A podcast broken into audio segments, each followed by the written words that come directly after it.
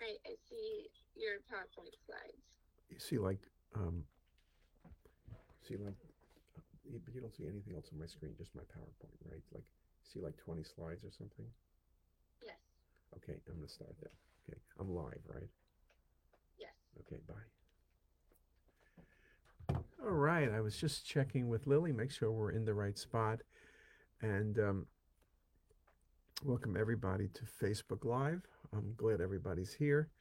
Um, just a uh, couple check-in notes.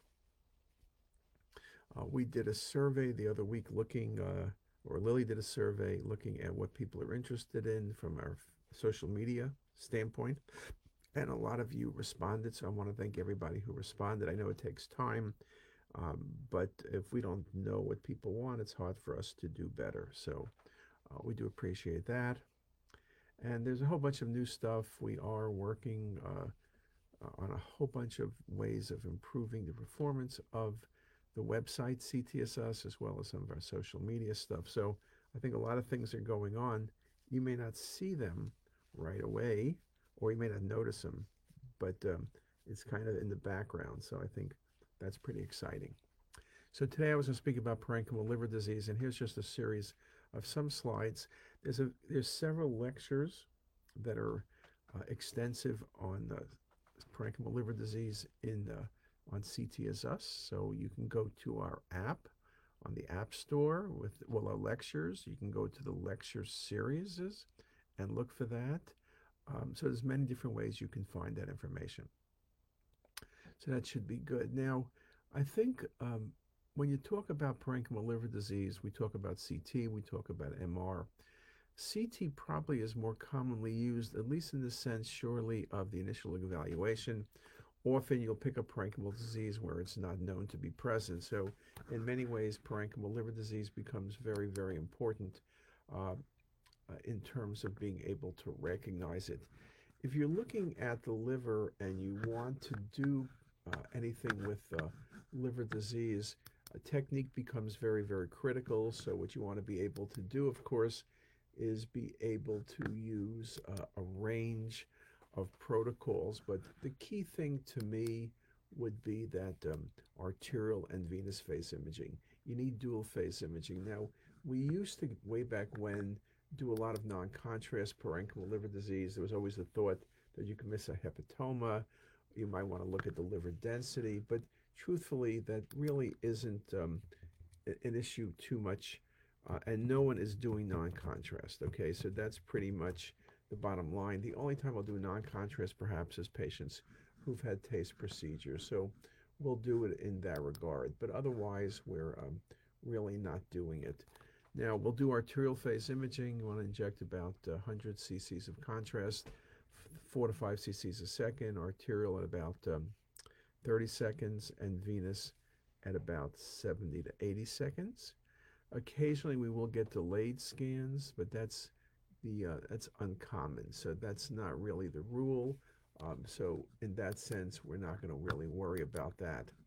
Now, when you're looking at the liver, there's a number of things you want to really be carefully looking at, right? So we want to look at things uh, literally that range from um, what's the size of the liver, what's the individual shapes of the various components of the liver, um, what's the liver enhancement looking like. Those are all things we're commonly going to uh, be looking at and look at those very, very carefully, okay? So that becomes a very imp important uh, thing. We look at the density of the liver, so often we'll compare the density of the liver to the spleen. The spleen typically doesn't change density, and that's sort of one of the classic rules where you compare it to muscle. So one of the most common liver diseases focal fatty infiltration, or just fatty infiltration of the liver. Most commonly it's dietary, but can be due to a range of things from chemotherapy uh, to malnutrition, to alcohol abuse. There's a whole range of causes of fatty infiltration of the liver. Uh, hepatic steatosis or fatty infiltration of the liver is very common because um, uh, of just the general state of, of health of people. Now, what's important to remember is that the biggest risk factor for fatty liver and for uh, patients undergoing more severe disease in the liver, including going on to end stage liver disease, would be obesity. That's the biggest problem. Now, fatty infiltration of the liver, as I mentioned, uh, um, often it's just an incidental finding. And then what you'd want to be able to look at from the clinical perspective is is there a specific cause, diabetes, hyperlipidemia, hepatitis? What's the patient's uh, history? Is the patient on chemotherapy? The patient on hyperalimentation? Patient with repeated episodes of pancreatitis? Patients on steroids? Patient on trauma? So again, it becomes a very important thing to really uh, think about. Um, one of the things we look at is the, the, shape of the liver. The liver should be smooth, bordering against the abdominal wall.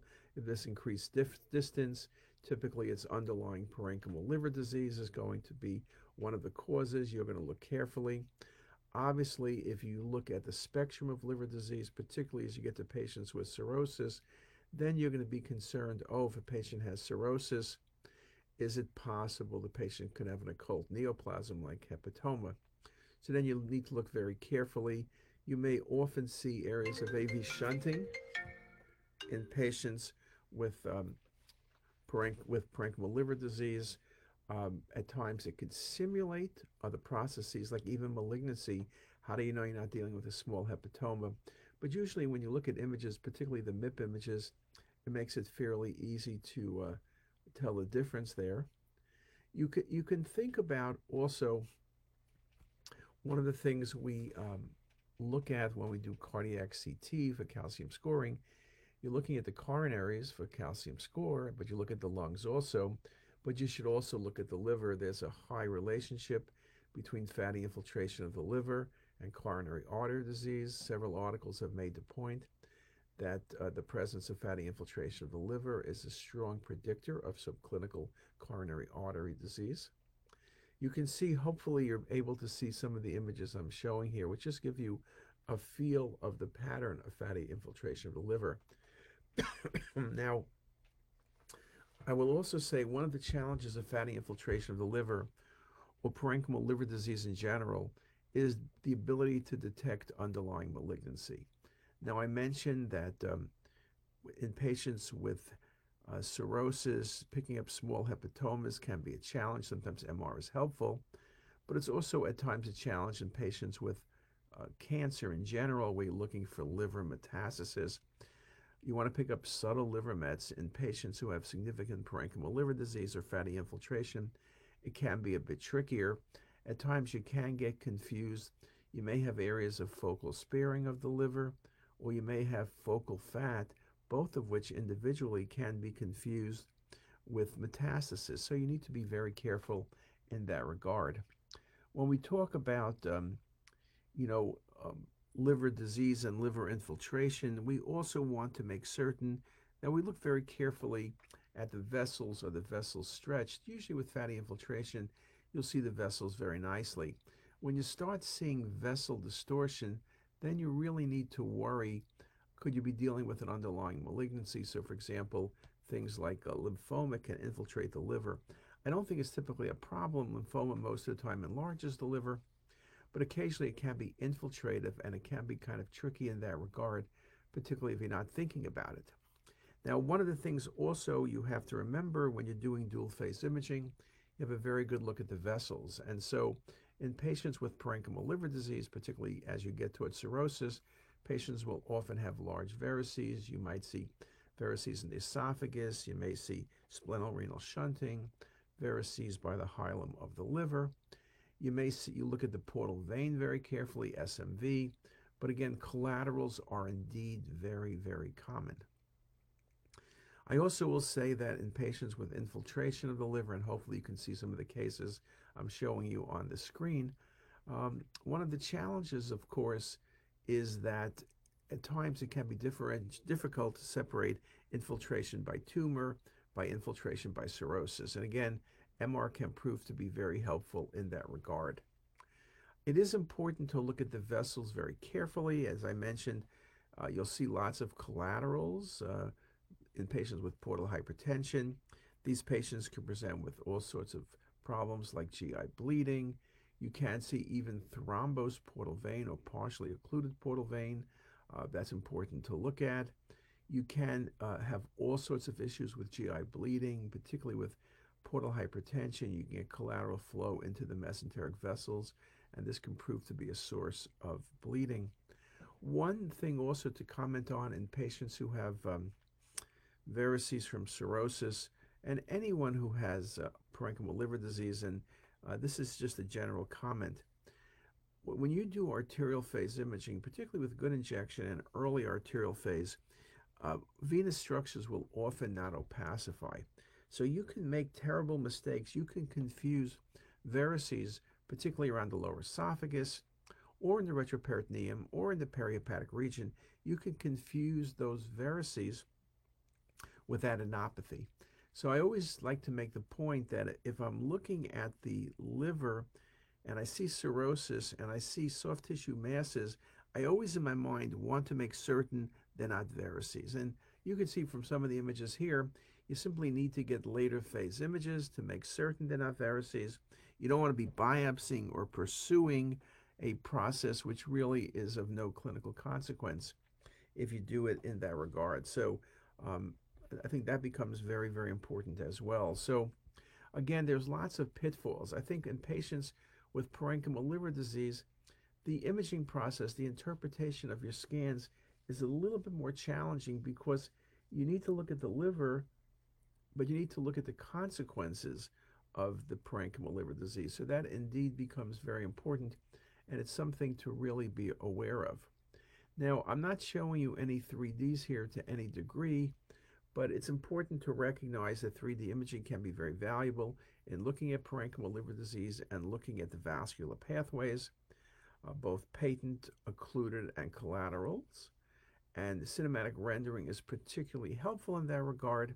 MIP is also very helpful. Remember, we like MIP in the liver or MIP when there's varices present to really show you the extent. But for really getting good detail and orientation, and also vessel patency or occlusion, I think cinematic rendering becomes more valuable. Now, when you have cirrhotic liver, there are a number of challenges. I mentioned one before, the possibility of uh, overcalling or undercalling hepatoma. One of the things with um, cirrhotic livers, you can see regenerating nodules. You can see regenerating nodules um, in a number of things. Budd-Chiari might be one of the most common, but the issue with regenerating nodules is they're multiple. When they're multiple, then you say, do I have multifocal hepatoma or regenerating nodules? Then it's usually easy to make the right diagnosis. Regenerating nodules are shown on both arterial and venous phase, and interestingly, they seem to be larger on venous phase. They're typically small lesions, and they're typically multiple. Uh, a good example is a case in the middle of the screen, which is Budd-Chiari. So it's something always to consider. Um, one of the things with regenerating nodules, if you're uncertain, then MRI can be very helpful. We'll also mention one last thing, which is passive congestion in the liver. In patients with right-sided right-sided heart failure, you'll often see with a good injection that contrast gets pushed into the IVC and hepatic veins. And that's a very good look, something very important to look at. Now, I'm not going to mention Budd-Chiari syndrome. Budd-Chiari syndrome becomes very important uh, because Budd-Chiari really uh, is one of the interesting challenges with regenerating nodules. But I think we're going to save that for a later day. So hopefully what I've shown you here and we've discussed is the importance of parenchymal liver disease. Again, I don't want to give the lecture over on Facebook when I have some really good lectures on CTisus.